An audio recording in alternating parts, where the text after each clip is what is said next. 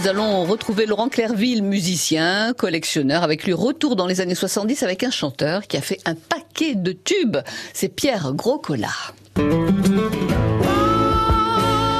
Pierre Groscolas. Dans un mois, dans un an, elle reviendra et l'orchestre revivra.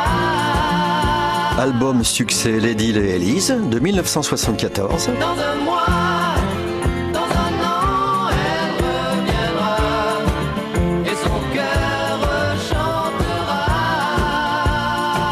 Yeah, yeah, yeah, yeah, yeah, yeah. Alors Pierre Groscolas, moi c'est toute mon adolescence, hein. Alors c'est quelqu'un qui tourne toujours aujourd'hui, dont la carrière n'a pas été aussi importante que d'autres chanteurs par exemple. Vous avez raison, Pierre Groscolas fait partie de ces chanteurs, musiciens, auteurs-compositeurs qui n'ont jamais arrêté de chanter et qui ont eu une carrière impressionnante mais un petit peu dans l'ombre. Il a démarré dans les années 68 avec le groupe Le Cœur, interprète les Beatles, Jimi Hendrix, les Mamas et les Papas, et monte à Paris. Puis, un de ses membres, Pierre Porterie, du groupe Le Cœur, retourne à Toulouse, crée le studio d'enregistrement Condorcet. Et c'est un studio réputé à Toulouse. Et Le Cœur, j'ai eu la chance de trouver les premiers 45 tours. On les trouve quelquefois en brocante encore. Mais c'est pas facile de retrouver les 45 tours, Le Cœur. Et souvent, on ne sait pas que Pierre Groscolas était chanteur dans ce groupe. Pierre Groscolas ensuite sera choriste pour Eddie Mitchell. Il démarre une carrière solo avec ses fameux tubes Fille du vent et Au revoir, deux jolis slows. Fille du vent et du soleil, au fond de mon cœur tu éveilles l'envie de vivre auprès de toi. Oh là là, vous oui. avez dansé, Marie. Ah, mais j'ai surtout acheté les 45 tours. Fille du vent et du soleil.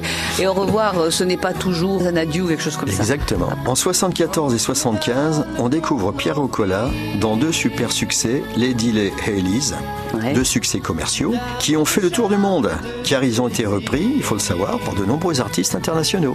À cette époque, il rencontre Gilles Thibault, auteur de Johnny Hallyday, et il compose toute la musique de l'album de l'opéra rock Hamlet, d'après Shakespeare, et oui c'est lui. J'ai aimé l'histoire d'Hamlet.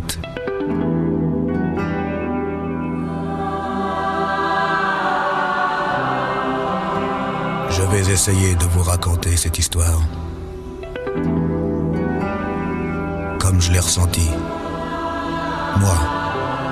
Album avec une production gigantesque, avec une orchestration de Gabriel Yared, Roger Loubet, plus de 120 musiciens en 1976. Ophélie tressant des guirlandes, bien présentée comme une offrande, des fleurs, des branches. Il faut dire que ça n'a pas été un succès commercial, mais l'album est très recherché de nos jours.